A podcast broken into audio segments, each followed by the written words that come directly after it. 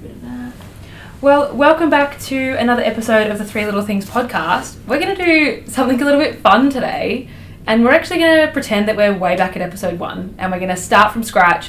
We're going to dive into this as if it was brand new, and I mean, I guess the reason we want to do that is because we felt like we've grown a lot over the last 12 months of having this podcast, and we've been able to interview and speak on topics that have just been really interesting and what we feel is really valuable to you guys as our listeners.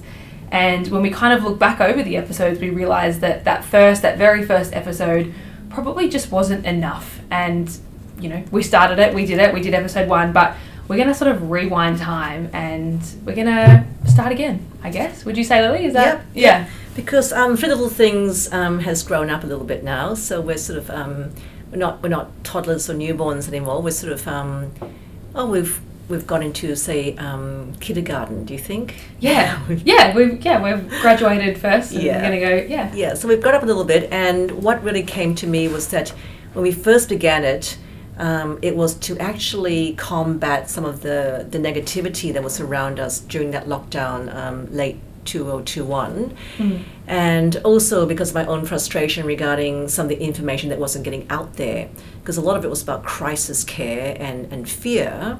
And as we all know, two opposing factors, love and fear. Fear gets things moving. Mm. We would love to have love as a motivation, but all the research shows that it comes second to fear to getting people excited, unfortunately. Yeah. So we launched this program to try to help our general public understand how they can take a bit more agency over their own health. And since then, I think we've had some remarkable guests, haven't we, Sarah? You know, they range from nutritionists, educators, psychologists, meditation coach. Yeah. Who else have we had? We've had a swim coach, a swim coach as well. We had Anna as well. Yes, a breathing person who's a singer, professional singer. Also, Dr. Bill, who's our ENT surgeon. Archie, exercise physiologist, of course. Yeah. It just goes on, doesn't it? Oh, it does. It's quite a list. And young Matt, who was all about death and dying and attachment. Mm. So we've sort of gone around the universe with all kinds of different, very interesting guests. And something for everyone too. Yeah. I think that was something we were keen to do, was every episode could be standalone if you wanted it to be, and people could pick and choose what they wanted, and there was no obligation to listen to anything or everything, but just to, I guess our gift and our, adding some value to the people in our community. And also having a bank of information that we could say to our patients. So we know we had a doula for several episodes, and so we have so many pregnant patients, as our community probably knows, and we can say, good, listen to that doula episode. You know, that's what may happen on Labor Day, or if you run into trouble with all kinds of problems, what might you do during prenatal care, etc., etc. So I thought it was a really good information bank for some of our patients going through some of their individual issues. Yeah, definitely. And also we were trying to introduce the whole concept of the triad of health, which is the biomechanical or physical part of us, the biochemical part of us, and then our mental, emotional health. And the whole idea of using magazine words that we were trying to throw out there, magazine words meaning words we wanted to see in everyday comfortable use, so homeostasis being one of them. Massive, yeah. And what are some of the other magazine words? Yeah, we talked a lot about, now I've just totally vagal tone, parasympathetic, sympathetic. We did primitive reflexes as well. Yeah, that was great. We did a lot of, we did that cerebellar episodes. We were talking about, all that beautiful brain stuff and those neuroscience words and vestibular function, balance, feed forward. That was a big one. We talked a lot about that. You've written a beautiful word down on your piece of paper, Lily. We talked a lot about nourishment, fueling our athletes, fueling our babies and how to feed them. And and when you were just talking then about the triad of health, I was sort of flicking through the episodes in my mind, and we really have touched on all aspects of the triad, which I think is really great. We've done, like we said, we've had psychologists and nutritionists and all sorts kind of come in that have really touched on all three key components or three pillars of the triad. Yeah, and the reason why I felt we were doing this again, Sarah, well, because we were talking off air, was I don't think we really, in the end, spruiked our stuff much, did we? You know, yeah. Because we were so interested in our guests, I thought to myself, gee, we didn't even talk about chiropractic. Yeah, and it's funny, right? Because that's been probably the number one bit of feedback that we've received, and the number one question that we've been asked is, tell me more about chiropractic, and when are we going to get more Lily and Sarah topics, or Lily and Sarah episodes, should I say?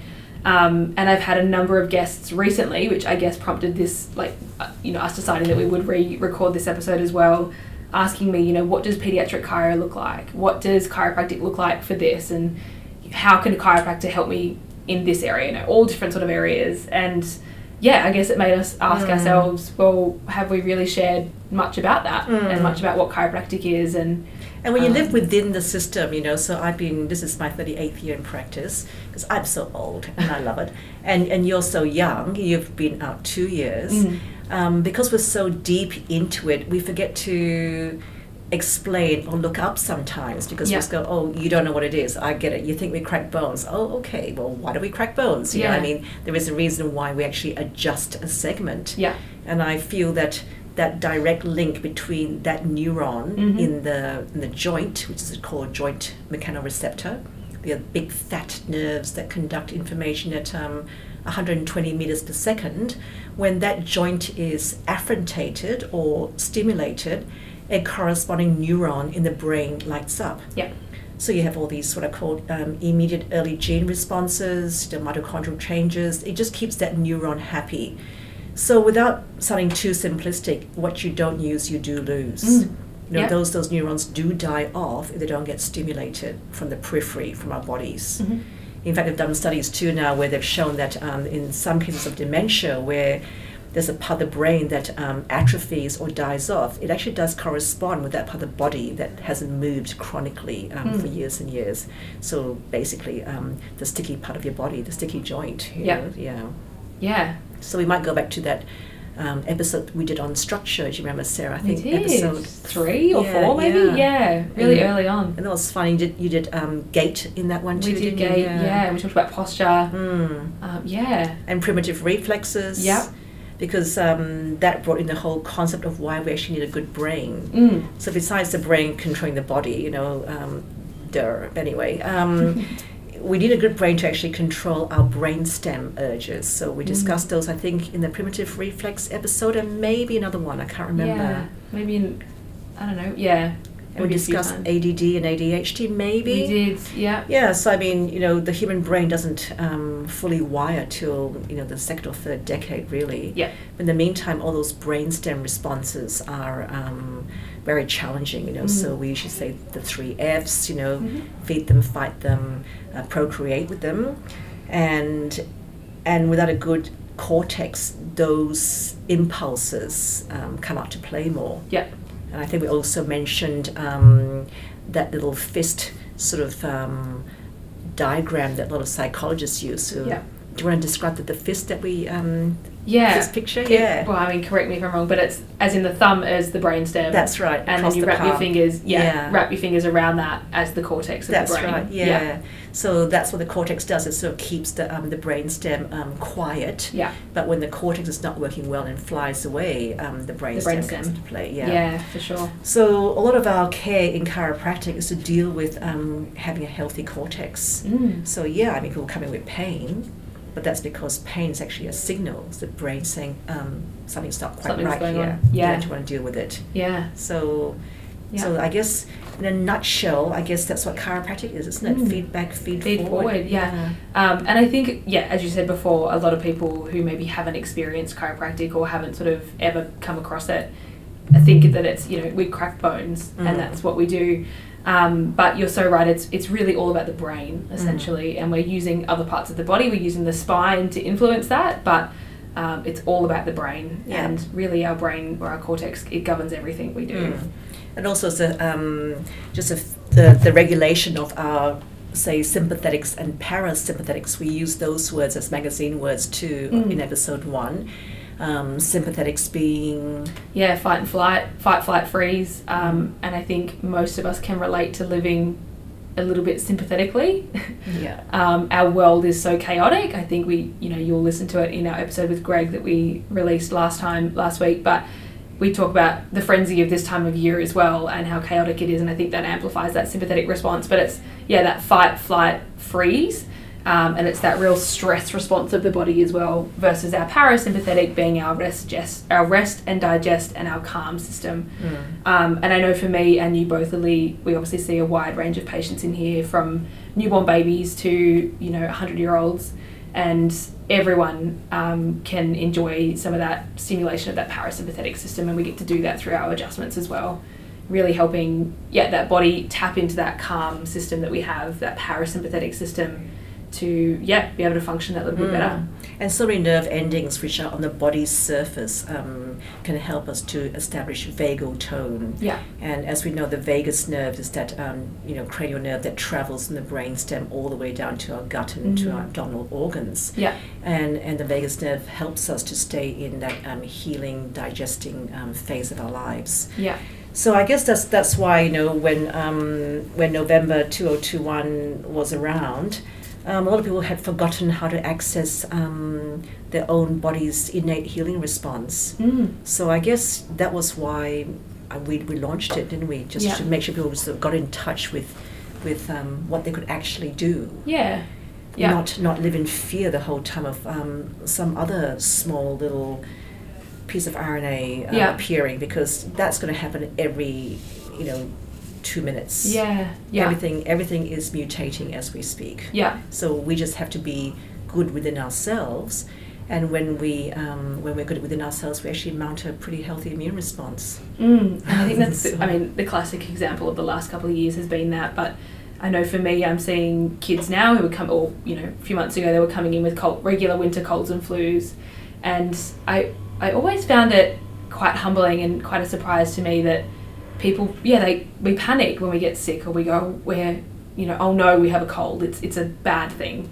Whereas I see that as quite a good thing. It's quite a good insight into how someone's immune system is functioning, and how our body, as you said before, has that innate ability to heal. Mm. We'll have a cold, our body will mount an immune response, we'll get over that cold, and we'll go back to being, our healthy, happy self. And helping people be aware, for me, of their body's ability to do that is quite magical, I think. Yeah. And that's one of my favourite bits about being a chiropractor, is just helping that person understand how well they can feel and how their body is responsible and has the capacity to do that. Yeah, and also showing them the techniques, because as we all know, there's so many lymphatic vessels in our bodies, and they have to flow well and work well for the person to actually get their own macrophages back in the area to destroy their old debris and move on.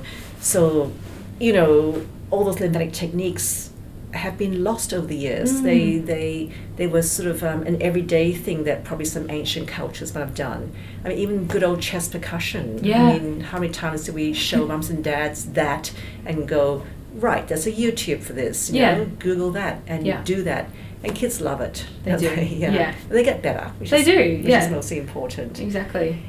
So I think we've actually done a reasonable job explaining the triad of health. Yeah. Done a reasonable job explaining why we should reset our nervous systems on a regular basis. Because we do ask, I get asked every so often by people, how come we keep, why do we keep coming back? Yeah. Yeah. Well, I think, your nails grow, your hair grows, do you need them maintained? I don't know, it's up to you.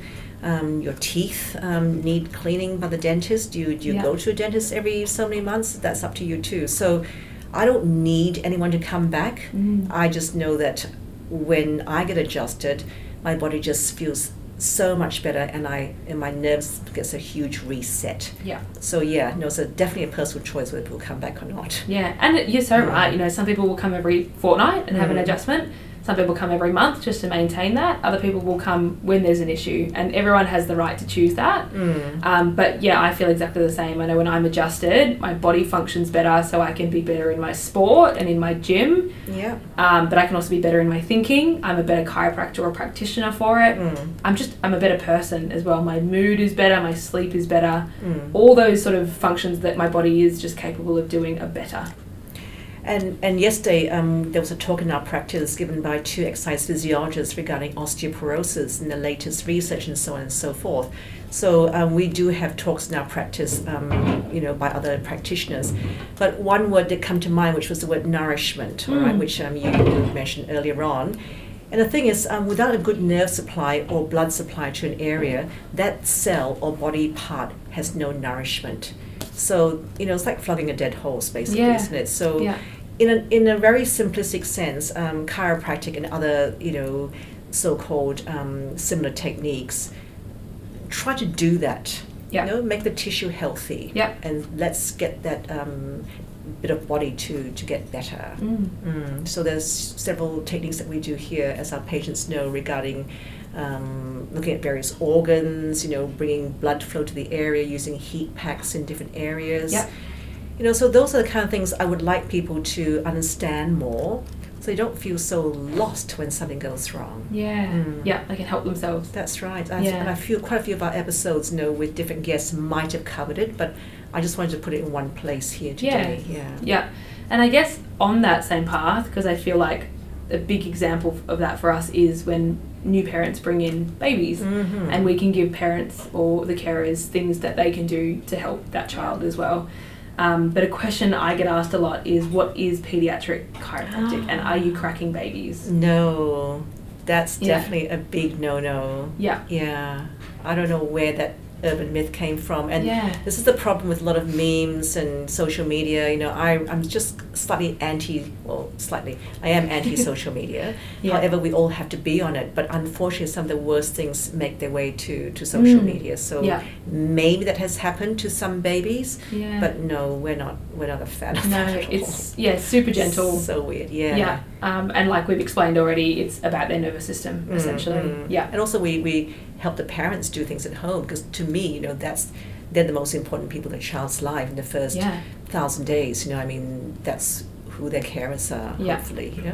And you're so right. 15 minutes in here with us, 24 hours a day is going to, with the parents, is definitely going to outweigh what we, the small amount of time we get with that child. So for sure, it is about, giving the parents tools and strategies to help them. Yeah, it's very safe. As you know, when you went to uni here, there were quite a few students from Norway, is that right? Yeah. And in a lot of Scandinavian countries, a lot of people go to their chiropractors first when they have pain, and then the chiro then refers them off to whoever else they need to go to. So the traction is definitely more apparent in some European countries. Yeah, definitely. It's just that there's always several political hurdles to jump over in this country. And I will put a plug in for the Medicare rebate, which I think is fantastic. So right now we get 5 subsidized Medicare visits from Medicare if the medical doctor signs a particular form for them, an EPC form. But I would like to agitate for that to be 12 to 20. So we're quite a cheap profession to run, because I know my psychologist friends, they will be given, say, 20 subsidized visits by the government at $130 per hour. Yeah. Our visits are only, Medicare gives us back, say, something like $55. So to me, down the line is when that cost actually is realized. Yeah. Chronic hip problems, knee problems, chronic diseases, can we not start when someone is very young, so that when they are 50, 60, 70, 80, 90 and beyond, they're not going to cost the health system hundreds of thousands of dollars. Yeah. It's so true, and that, again, chiropractic is very big on preventative medicine, and very much looking at the body holistically to prevent anything like you were saying before, those sticky joints. If those sticky joints don't move for long enough, they become fused or they become chronic areas of discomfort and even, not mobile. But you're so right. If we can get onto that so much earlier, if everybody was having some form of chiropractic or similar care from a young age, it would be quite amazing to see the difference that would have, as you say, in their sort of 6th, 7th or 8th decade of life. Yeah, so I guess it's a bit of a plug really, isn't it, for that? Yeah. Which you know, like a lot of times governments change policy because there's a desire in a community. Mm. So I'm not anti anything. I'm not anti drugs. I'm not anti surgery. I mean, they all have their place. Correct. But yeah. I feel sometimes where everyone's scrambling at the bottom of a cliff, you know, and I admire our ambulance drivers, yeah. You know, our first responders, don't get me wrong, but I would like people to start thinking about their bodies above the cliff. Yeah, yeah. You know, so going, right, there's a cliff, shall we fall off or shall we stay on the cliff? You know, we do have some kind of choice. Mm. So I guess our profession wants to help people stay admiring the view on top of the cliff, looking into the horizon, staying well, exactly. Yeah. Mm. Yeah. So, yeah. Shall we maybe have our some little things today? Some little things, I like that. So Lily put it to me, I don't know, was it yesterday or the day before, that we should both come up with 3 little things to take away, which I thought was an awesome idea until I couldn't think of 3 little things to come up with. But I feel like my 3 little things are... Do you want to do yours first or do you want me to do mine first? You can do yours first. Okay. I guess where my kind of head is at the moment is like how we can be our best self, I guess, and how, like, for me, in our world, chiropractic fits into that. So I'm going to steal your word, and, you know, nourishment for me is the biggest thing, and I feel like that taps into every aspect of life. You know, we need to nourish ourselves physically, be that coming to a chiropractor or going to the gym or whatever it is for that person or both. No, we need to nourish ourselves nutritionally, we need to nourish ourselves emotionally as well, and I think for me, when I am nourishing myself in all aspects of my life, that's when I feel the best, and that's when I can be my best. So for me, it's figuring out how to nourish yourself is my first little thing. My second little thing is about openness, I guess. And again, I can filter this into a lot of the episodes that we've recorded, is just being about, you know, being open to new experiences and being open to receiving and giving as well. And when I think back to our episodes, you know, even the episodes we did with Brooke, when we were talking about, you know, Brooke as in the doula, and we were talking about birth and stuff like that, to me that was really opening for a lot of my friends who aren't yet in that world of giving birth or being around babies, but it opened their mind to understanding and educating themselves in areas that they may not have been interested in, or similar, you know, being open to receiving other things in life and not kind of going through life feeling closed and kind of guarded, I guess. So nourishment and openness. And what's going to be my third little thing? I can jump in and maybe give a couple too, so that we can wrap up together. For me, it's about collaboration and respect. That's my first little thing, you know. So this is, as I say, my 4th decade in practice, because I've graduated when I was 12, okay, right, so let's put it out there.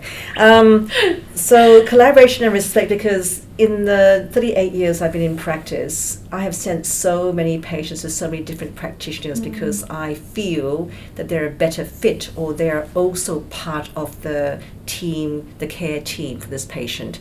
So they can range from people within the medical profession to people who are respected really highly, like homeopaths, naturopaths, and so on, you know, and acupuncturists, etc., etc. So sorry if I haven't mentioned somebody, but you know, we do have a long list of people who I inter-refer to, and I really respect their expertise and opinions.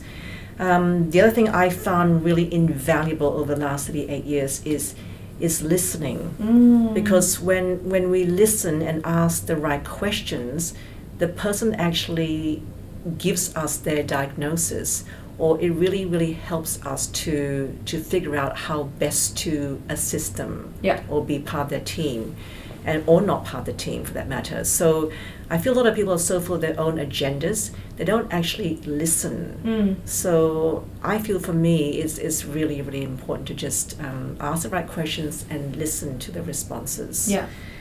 And the last thing for me is that I really love young people. You know, I think my job as an old person really is to step aside and let young people walk in and establish themselves. So by the same token, I think old people need to stay current. There's nothing charming about somebody who's stuck in the dark ages. You know, I find some attitudes need to go in the bin, you know, and I think every 30 years the trends seem to change. The way we bring up children changes, the way we feed people changes, the way we treat each other and how we speak to each other, the way we refer to each other changes. Yeah. So I really feel staying current is something that we can all do. So yeah, my three little things is collaboration and respect, listening, and staying current. Yeah, I love that. Mine, to recap and to add, my third is nourishment.